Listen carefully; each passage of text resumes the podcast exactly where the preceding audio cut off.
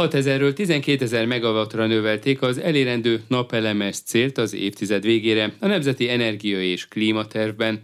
Kedvező esetben visszatérhet a benzinára hatszáz forintos szint alá. Erről is szó lesz a következő percekben itt az EnergiaVilágban, az Inforádió energiaipari magazinjában. Üdvözlöm a hallgatókat, Király István Dániel vagyok. A következő fél órában tartsanak velem. EnergiaVilág. Az EnergiaVilága a világ energiája. Megduplázták a kétezer-harmincra elérendő beépített naperőművi kapacitás nagyságát a Nemzeti Energia és Klímatervben. A korábban az évtized végére meghatározott hatezer megawatt ugyanis heteken belül teljesülhet. A beépített kapacitás kétezer-huszonkettőben ezerszáz megawattal, kétezer-huszonháromban ezerhatszáz megawattal nőtt, írt a közleményében az Energiaügyi Minisztérium. A növekedés hatásáról és a hálózati fejlesztés előtt álló újabb kihívásokról Steiner Attila energetikáért és klímapolitikáért felelős államtitkárt hallják.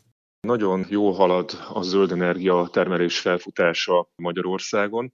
Hogyha a nagy ipari méretű termelést nézzük a villamosenergia tekintetében, akkor már meghaladtuk a húsz százalékot a megújulók esetében a hazai villamosenergia mixben, és ennek egy nagy része az pedig a napelemeknek a gyors felfutásának köszönhető. Ugye kétezer-harmincra korábban azt terveztük, hogy hatezer megawatt napelem lesz Magyarországon, ugye ez három paksnyi kapacitásnak felel meg, és hát a számok nagyon szépen alakulnak. Most január végén elértük az ötezer-hétszázhúsz megawattot, úgyhogy nagyon közel vagyunk ahhoz a hatezer megawatthoz, amit kétezer-harmincra terveztünk, és hát úgy látjuk, hogy ez a trend ez tovább fog folytatódni, ugyanis az igények szintjén már nagyon sok kiadott engedély van további csatlakozásra, illetve az engedélykérelmek is szép számosak, úgyhogy pontosan emiatt is módosítottuk a Nemzeti Energia és Klímatervben a kétezer-harmincas vállalásunkat, és kvázi megdupláztuk ezt a hatezer megawattot tizenkétezer megawattra kétezer-harmincra.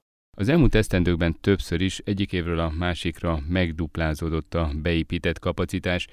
Hogyan számolnak most a módosított Nemzeti Energia és Klímaterv szerint, hogy változhat ez a dinamika, illetve milyen hatással lehet a hálózatra az, hogy megduplázták a várható beépített kapacitás nagyságát?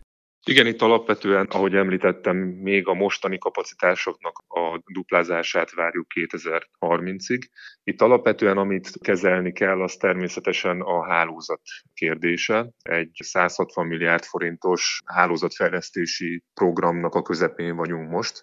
Annak érdekében, hogy minél több napelem, illetve megújuló energiatermelő forrás fel tudjon csatlakozni a hálózatra. Úgyhogy talán ezek az évenkénti duplázások már nem várhatóak, de én azt gondolom, hogy az egy nagyon szép szám, hogyha a tizenkétezer megawattot elérjük kétezer-harmincra. Ugye nemrég dőlt meg Magyarországon a fogyasztási csúcs, ami hétezer-négyszáznegyvenegy megawatt volt, úgyhogy ehhez képest azért azt jelenti, hogy több napelemes beépített kapacitásunk lesz, mint ami az országnak a fogyasztása. És pontosan emiatt nagyon fontos lesz, hogy tárolni tudjuk a napsütéses órákban megtermelt villamos energiát, és hát ugye ezért indítottuk részben a Napenergia Plusz programot, illetve ezért indítottunk egy hatvankét milliárd forintos keretösszegű ipari zöld energiatárolói programot. kétezer-harmincig mi lassítja a telepítés tempóját? Mitől lassul le a beépített kapacitás növekedése? Egyszerűen talán azért, mert aki akart, aki tudott, az már talán telepített a háztetőre napelemet, mert ugye az ipari méretűnél területi szűkösségről nem lehet beszélni. Ugye az ipari méretű napelemek esetében is egy ütemezési kérdésről beszélünk, hogy milyen gyorsan tudnak a hálózatra felcsatlakozni ezek az új kapacitások, ennek már megvan az ütemezése. Úgyhogy itt alapvetően kétezer-huszonnyolcig már megvan, hogy melyik új fejlesztés mikor tud felcsatlakozni. A lakossági napelem esetében ugye úgy néznek ki a számok, hogy ebből az ötezer-hétszázhúszból körülbelül kétezer-háromszáznegyven megawatt az, ami háztartási létesítmény, és a maradék az ipari méretű. Én azt gondolom, hogy a háztartási telepítések is fognak tovább természetesen folyni, és éppen ezért, hogy ez a növekedés ez továbbra is meglegyen, ezért indítottuk a Napenergia Plusz programot, ami hatvanhat százalékos támogatást ad napelemek és energiatároló létesítmények közös telepítésére. Én azt gondolom, hogy a tárolás és a hálózat lesz az, ami esetleg szűk keresztmetszetet jelenthet, de értelemszerűen azon dolgozunk, hogy itt is minél nagyobb kapacitások kerüljenek telepítésre, és így minél inkább folytatni lehessen ezt az eddigi trendet. Ez azt is jelenti, hogy amit az elmúlt években láttunk, hogy Magyarország importőrből nettó villamosáram exportőrré vált, akkor, amikor sütött a nap, bizonyos napokon, bizonyos időszakokban. Szóval ez azt is jelenti, hogy megnő azon napok száma, amikor Magyarország elektromos áramot visz ki, és nem pedig importőrként hoz be külföldről. Alapvetően már most is azt látjuk, hogyha süt a nap, és a paksi atomerőmű is működik, akkor alapvetően már Magyarország azokban az órákban is képes villamos energiát exportálni, de ez alapvetően azért az idő kisebbik része, ugye általában egy húsz százalékos kihasználtsági mutatóval szoktunk számolni a napelemek esetében. Ugye a kérdés pedig az, hogy mi van, hogyha nem süt a nap, akkor viszont ez az irány megfordul, ha így az egész éves átlagot is nézzük. Úgyhogy ezért lenne nagyon fontos, hogy a tárolási technológiák révén ezt az időszakot kitoljuk, amikor az általunk megtermelt zöld energiát fel tudjuk használni, és ne csak abban a pár órában, amikor süt a nap, hanem hogy ez egy hosszabb időszak legyen. Ez a duplázás milyen kihívást jelent a villamosenergia hálózatra, amelyet ugye nem decentralizált termelésre terveztek? Kell emiatt újabb beruházásokat, újabb fejlesztéseket tervezni, végrehajtani? Nézd, ezek a tervek igazából már megvannak, ugyanis a hálózatfejlesztés egy tíz éves előretekintésű tervvel dolgozik, és ezek az új célok már beépültek ebbe a tervbe. De itt alapvetően, ami a fő kihívást okozza, hogy most már annyi napelemes kapacitás van a rendszerben, és olyan volatilitást hoz a rendszerbe, hogy alapvetően a régi rendszer, ahogy tervezve volt, az már nem elégséges arra, hogy ezt a mennyiségű villamos energiát tudja kezelni, úgyhogy ezért nagyon komoly fejlesztésekre van szükség, de ezek a fejlesztések, ahogy említettem, már egy éve folynak, és ez egy folyamatos munka, úgyhogy én azt gondolom, hogy kétezer-harmincig ez egy folyamatos feladat lesz mind a kormányzat, mind a hálózatot üzemeltető cégek számára, és így viszont ez a tizenkétezer megawattos napelemes csatlakozási kapacitás, ez, ez abszolút reális lehet. Milyen lehetőségek vannak a rendszerterhelés csökkentésére az akkumulátoros tároláson túl, akár mondjuk az okos megoldások, a helyben fogyasztás, a helyben felhasználás elősegítése, ösztönzése? Igen, én abszolút azt gondolom, hogy egy potenciális irány, ami csökkentheti a nyomást a hálózatokon, az a villamosenergiának a helyben történő felhasználása. Ugye nem véletlenül a Napenergia Plusz programban is lakossági szinten azért támogatjuk az akkumulátorokat, a tároló létesítményeket is a telepítéskor, hogy helyben megtermeljük, helyben eltároljuk, és utána helyben tudjuk elfogyasztani ezt a villamosenergiát. Ezzel is kicsit tehermentesítjük úgymond a nagy központi hálózatot, és én azt gondolom, hogy ugyanezt meg lehet természetesen ipari létesítmények szintjén is tenni, úgyhogy mindenféleképpen ez lehet egy jó követendő megoldás, illetve Nyugat-Európában is már terjednek el olyan okos megoldások, amik pedig a fogyasztást próbálják egy kicsit hozzáigazítani a piaci lehetőségekhez, és ahol lehet a fogyasztást inkább eltolni azokra az órákra, amikor nagyon nagy mennyiségű villany elérhető a hálózaton. Természetesen ennek vannak korlátai, de itt a különböző okos megoldások azért még sokat segíthetnek a jövőben. Steiner Attilát, az Energiaügyi Minisztérium energetikáért és klímapolitikáért felelős államtitkárát hallották. EnergiaVilág. Az Inforádió energiaipari magazinja az olaj, a gáz és a villamos energiaipar aktualitásaival. A hét közepén ismét drágul a benzin, további nagyobb áremelkedése azonban nem kell számítani, ezt mondta az EnergiaVilágnak nyilatkozva Grád Ottó. A Magyar Ásványolajszövetség főtitkára beszélt a szövetség és Nagy Márton találkozójáról, illetve arról is, várható-e a következő hetekben olyan jelentősebb árcsökkenés, mint amilyen az elmúlt hónapokban volt idehaza. Sajnos az utóbbi időben a jelentős mértékben csökkent, kevésbé tapasztalhatják meg a vásárlók, inkább a néhány forintos drágulást, de ami bizonyos esetekben akár a tíz forintot is elérte.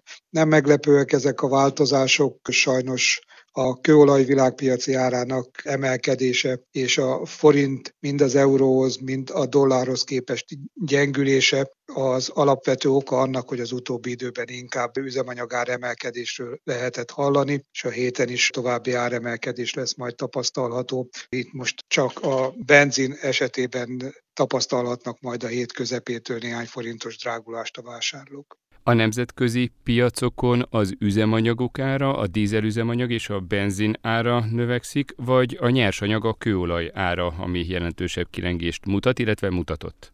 Alapvetően a kőolaj világpiaci ára az, ami a legjelentősebb ebben a változásban, ebben a kicsit hektikus üzemanyagár változásban, amit az utóbbi időben tapasztalni lehetett.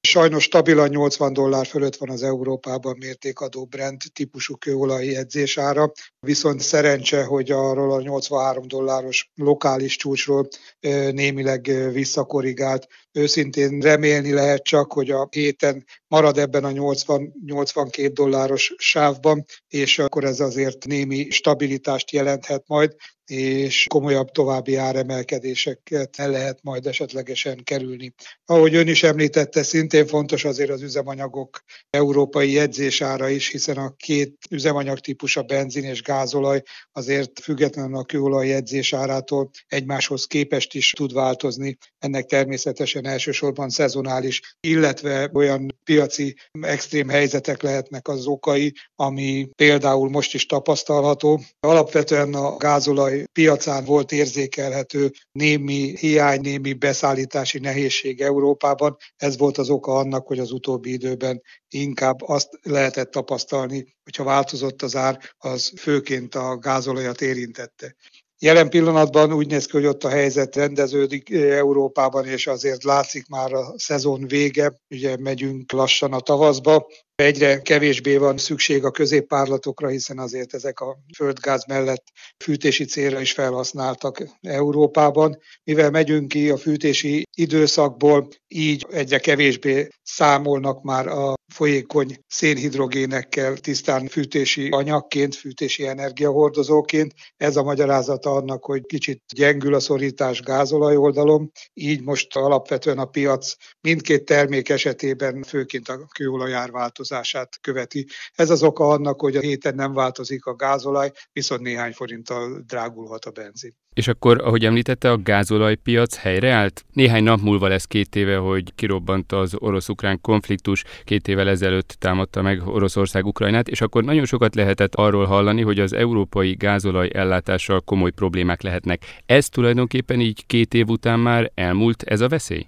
Gyakorlatilag igen, jelentősen csökkent az a kockázat, amit a háború kirobbanása okozott. Tudni kell, hogy korábban az európai üzemanyagpiacnak nagyon fontos alapanyaga volt, az az alapgázolaj, ami direkt érkezett Oroszországból, tehát nem csak kőolaj, hanem már feldolgozott termékként egy alapgázolaj is beszállításra került, és bizonyos időszakokban ez akár húsz százalékát is kitette az európai gázolaj gyártásnak, ami egy nagyon komoly szám. Amikor ez a mennyiség ugye a szankciós döntések után kiesett a piacról, ennek a pótlását meg kellett oldani, hiszen a finomítók egyik napról másikra ekkora mennyiséget csak az egyik termékből pluszban nem tudtak előállítani.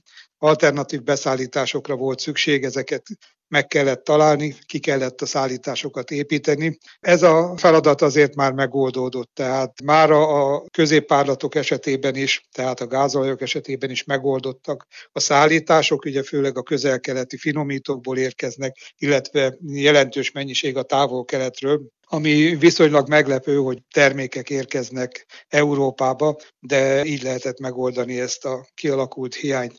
Mára gyakorlat működőképes, tehát teljes mértékben biztosított a kiesett orosz gázolaj pótlása. Ez az oka annak, hogy újból azt lehet mondani, hogy rendezett az ellátás Európában. Február elején Nagy Márton nemzetgazdasági miniszternél járt a Magyar Ásványolajszövetség, és ott az hangzott el, a tárcavezető azt mondta, hogy a megfizethető üzemanyag közös érdek, és nagyon fontosnak nevezte, hogy a környező országokhoz képest versenyképes legyen a hazai piac, illetve a hazai árak. Hogy állunk most, hogyha a környező országok üzemanyag áraival hasonlítjuk össze a magyarországit?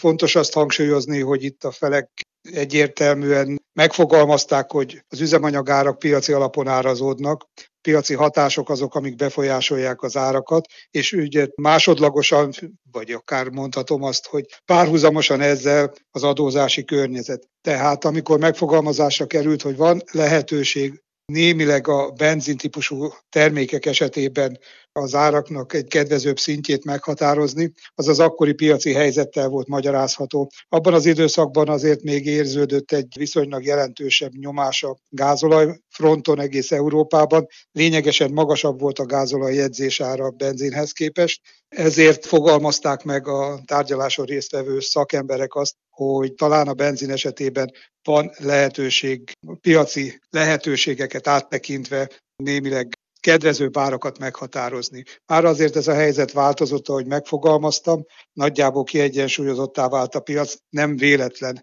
hogy az elmúlt hetekhez képest, amikor alapvetően a gázolaj áremelkedések voltak a jelentősebb mértékűek, most az utolsó e hétre bejelentett változás inkább a benzinpiacot érinti. Egyébként milyen szintű áremelése lehet számítani a következő napokban, ezen a héten, mondjuk így február vége felé? Én azt gondolom, hogy jelentősebb áremelkedésekre már nem kell számítani. Ennek természetesen feltétele az, hogy komolyabb politikai eszkaláció azokban a kritikus régiókban, amelyek ugye mozgatták az utóbbi időben a kőolaj világpiaci árát is, tehát gondolva itt a Közel-Keletre, a Vörös-tengerre, nem fognak bekövetkezni olyan kedvezőtlen változások, amik politikai szempontok miatt jelentősen megrángatnák a kőolajpiacot. Ezek nélkül én azt gondolom, hogy normalizálódni fog a helyzet, és itt a nyolcvan dollár környékén, ha stabilizálódni tud a Brent jegyzésára, és talán egy kicsit megnyugszik a forintpiac is, akkor a következő időszakban néhány forintos árkorrekciók leszámítva a jelentősebb üzemanyag áremelkedésre nem kell számítani. A hatszáz forint alatti szint visszatérhet a következő napokban, hetekben? Szerencsés esetben visszatérhet, ugye ez azért azt kell, hogy újból erősödő pályára álljon a forint a dollárral, illetve az euróval szemben, és ha úgy alakul, hogy akár nyolcvan dollár alá visszatér a kőolaj jegyzésára, az magával hozhat akár hatszáz forint alatti üzemanyagárat is, ez természetesen elsősorban a benzinpiacra érvényes. Grád Ottót, a Magyar Ásványolajszövetség főtitkárát hallották. EnergiaVilág. Az energiavilága a világ energiája. Az Európai Unió soros belga elnöksége reméli, hogy sikerül elérni a kormányok és az Európai Parlament közötti megállapodást a szigorúbb uniós légszennyezettségi határértékekről. Lukács András, a levegő munkacsoport elnöke szerint több egyszerű döntéssel Magyarországon is csökkenteni lehetne a légszennyezettséget, a környezetszennyezés okozta betegségek pedig akár a gé dé pé tíz százalékát is érinthetik. Szabó Gergő interjúja. A légszennyezés tekintetében vannak olyan anyagok, amelyekre gyakorlatilag nem lehet határértéket úgy megállapítani, hogy biztosan azt mondjuk, hogy nem káros az egészségre, tehát minél alacsonyabbra kell csökkenteni. Az egészségügyi világszervezet ajánlásként meghatározott határértéket a környezetvédő civil szervezetek szerint legalább ezeket el kellene érni minél előbb. Mit jelent az, hogy minél előbb? Meddig lehet várni ezeknek a határértékeknek a csökkentésével, mert itt kétezer-negyventől kétezer-harminc kétezer-ötvenig mindenféle időpont elhangzik, és egyik sincs túl közel. Hát a civil szervezetek véleménye szerint általában minél előbb kellene, tehát amilyen gyorsan csak lehet, és erre számos lehetőség is lenne. Anélkül mégpedig, hogy komolyabban megterhelni a gazdaságot. A legsúlyosabb levegőszennyező anyag az apró részecskék, pé em tíz meg pé em kettő egész ötnek szokták mondani. Ezek rendkívül károsak az egészségre, legkülönbözőbb betegségeket okozhatnak, és elsősorban a háztartási fűtésből, tehát a, ezeknek az anyagoknak a nyolcvan százalék vagy nyolcvanöt százaléka Magyarországon a háztartási fűtésből, a szilárd tüzelésből ered. Itt többféle lehetőség van ennek a csökkentésére. Nagyon sokan fával fűtenek, de nem tudják, hogy hogyan kell jól fűteni, mennyivel jobb, hogyha nem nedves fával fűtenek, hanem száraz fával. Tehát itt a felvilágosítás lenne az egyik legfontosabb teendő. Sokan fűtenek szénnel, elsősorban lignittel, tehát a Mátrai erőmű közben bányásszák a lignitet, és ennek egy részét a lakosságnak értesítik. Ennek az értékesítése Nyugat-Európában már gyakorlatilag be van tiltva, tehát itt is ezt be kellene tiltani. Rendkívüli mértékben szennyezi a levegőt, és tönkreteszi a tüzelőberendezéseket is. A nagyvárosokban, különösen a városok belső területein a közlekedés jelenti az egyik legnagyobb, sőt gyakran a legnagyobb szennyezőforrást, gépkocsi forgalom korlátozásával, alacsony kibocsátási övezetek bevezetésével, a harminc kilométeres övezetek bevezetésével lehetne mérsékelni a szennyezést. Az elmúlt időszakban, években, vagy akár évtizedben tapasztalta bármilyen javulást ezen a téren? Bizonyos mértékben történt javulás, ugyanis mi úgy látjuk, hogy azért egyre tudatosabban állnak hozzá. Egyrészt a lakosság is, másrészt egyes önkormányzatok, de még messze-messze nem elegendő ahhoz, hogy érdemi változás történjen. Ki lehet-e fejezni akár gé dé pé arányosan, hogy mekkora kára, vesztesége származik abból egy államnak, hogy az emberek a környezeti hatások miatt esetleg megbetegednek, és nem tudnak részt venni a gé dé pé termelésében? Természetesen vannak ilyen számítások, különböző mértékűek. Egyes számítások szerint akár a gé dé pé tíz százalékának megfelelő veszteség is keletkezhet egyes országokban, így Magyarországon, amiatt, hogy ilyen magas a levegő szennyezettsége, tehát ez részben ugye a megbetegedések költségei, a kiesett munkaidő és korai elhalálozások miatti költségek. Magyarországon az Európai Környezetvédelmi Ügynökség adatai szerint évente mintegy tizenhárom ezer ember hal meg idő előtt a légszennyezés következtében. Ez azonban csak a jéghegy csúcsának a csúcsa, mert ennek a szám akár a százszorosa, egyes adatok szerint akár ezerszerese is lehet a légszennyezés miatti megbetegedések száma évente. Egyes adatok szerint például Magyarországon huszonöt százalékkal kevesebb lehetett volna a Covid miatti halálozás, hogyha jelentősen alacsonyabb lett volna a légszennyezettség. Lukács Andrást, a levegő munkacsoport elnökét hallották. EnergiaVilág. Az Inforádió energiaipari magazinja az olaj, a gáz és a villamos energiaipar aktualitásaival. Az EnergiaVilág, az Inforádió energiaipari magazinja ezzel véget ért. A szerkesztő műsorvezetőt, Király István Dánielt hallották. Köszönöm a figyelmüket, viszont hallásra!